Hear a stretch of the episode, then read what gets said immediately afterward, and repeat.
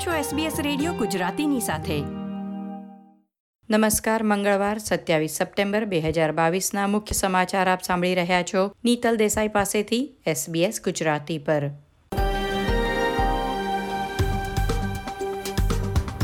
આજના મુખ્ય સમાચાર. ઓપ્ટસના ગ્રાહકોના ચોરાયેલા ડેટા માટે ખંડણીની માંગણી. નવા ભ્રષ્ટાચાર વિરોધી કમિશનનો પ્રસ્તાવ સંસદમાં રજૂ થશે. એપલે આઈફોન ફોર્ટીનનું ઉત્પાદન ભારતમાં શરૂ કરવાની જાહેરાત કરી.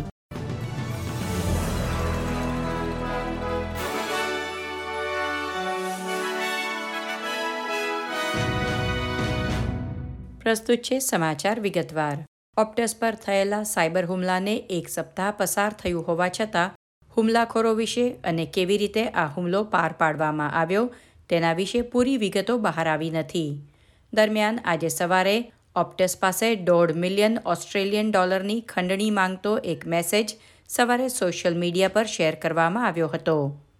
શનિવાર સુધીમાં દોઢ મિલિયન ઓસ્ટ્રેલિયન ડોલર નહીં ચૂકવવામાં આવે તો ઓપ્ટસ ગ્રાહકોનો ડેટા વેચી દેવામાં આવશે એવી ધમકી આપવામાં આવી હતી. જેમાં ઈમેલ એડ્રેસ, જન્મ તારીખ, નામ, ફોન નંબર ડ્રાઈવર્સ લાયસન્સ અને પાસપોર્ટ નંબરનો સમાવેશ હતો. વપરાશકર્તાએ દાવો કર્યો હતો કે આજે સવારે દસ હજાર રેકોર્ડ ઓનલાઈન પ્રકાશિત કરવામાં આવ્યા હતા, પરંતુ લોકોને ચેતવણી આપવામાં આવી હતી કે તેઓ પોસ્ટની કોઈ પણ લિંક પર ક્લિક ન કરે. ઓપ્ટસ કે ઓસ્ટ્રેલિયન ફેડરલ પોલીસ દ્વારા તેની પુષ્ટિ કરવામાં આવી નથી. જો કે ધમકી પાછળ હોવાનો દાવો કરતા અકાઉન્ટે પાછળથી માફી માંગી છે અને કહ્યું કે તેણે ખંડણી માટે ડેટાને વેચવાનો વિચાર પડતો મૂક્યો છે. લેબર પક્ષના વરિષ્ઠ સભ્યો દ્વારા ઇન્ટેગ્રિટી કમિશનના પ્રસ્તાવને મંજૂરી આપવામાં આવી. તેને પગલે પ્રસ્તાવ આવતીકાલે સંસદમાં રજૂ કરવામાં આવશે. જો કે પ્રસ્તાવની વિગતો ખાનગી રાખવામાં આવી છે. એટર્ની જનરલ માર્ક ડ્રેફસ દ્વારા સંસદમાં બિલ રજૂ કરવામાં આવે. તે અગાઉ તેમણે રાજકારણીઓ અને સરકારી અધિકારીઓને ચેતવણી આપી હતી કે ફેડરલ સરકાર તેના નવા ભ્રષ્ટાચાર વિરોધી કમિશનને જે સત્તાઓ આપવા માંગે છે તેનાથી ભ્રષ્ટાચારીઓએ ડરવું જોઈએ.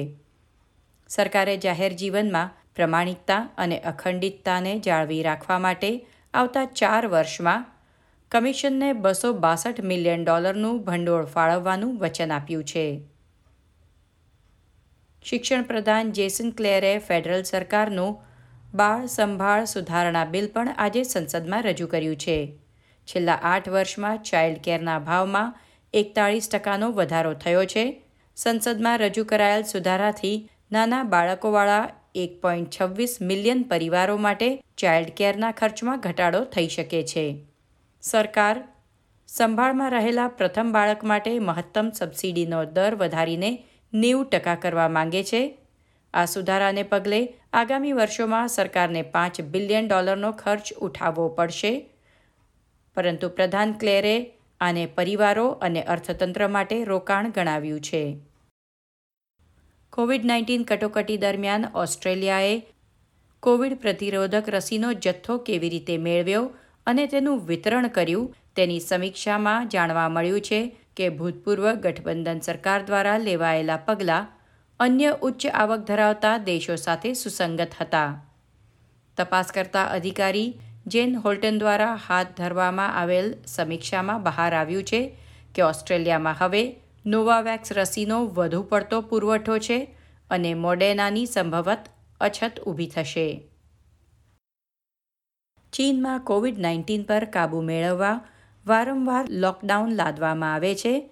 તેનાથી પ્રભાવિત એપલ કંપનીએ હવે ભારતમાં આઈફોન ફોર્ટીન એસ બનાવવાનું શરૂ કરવાનો નિર્ણય લીધો છે.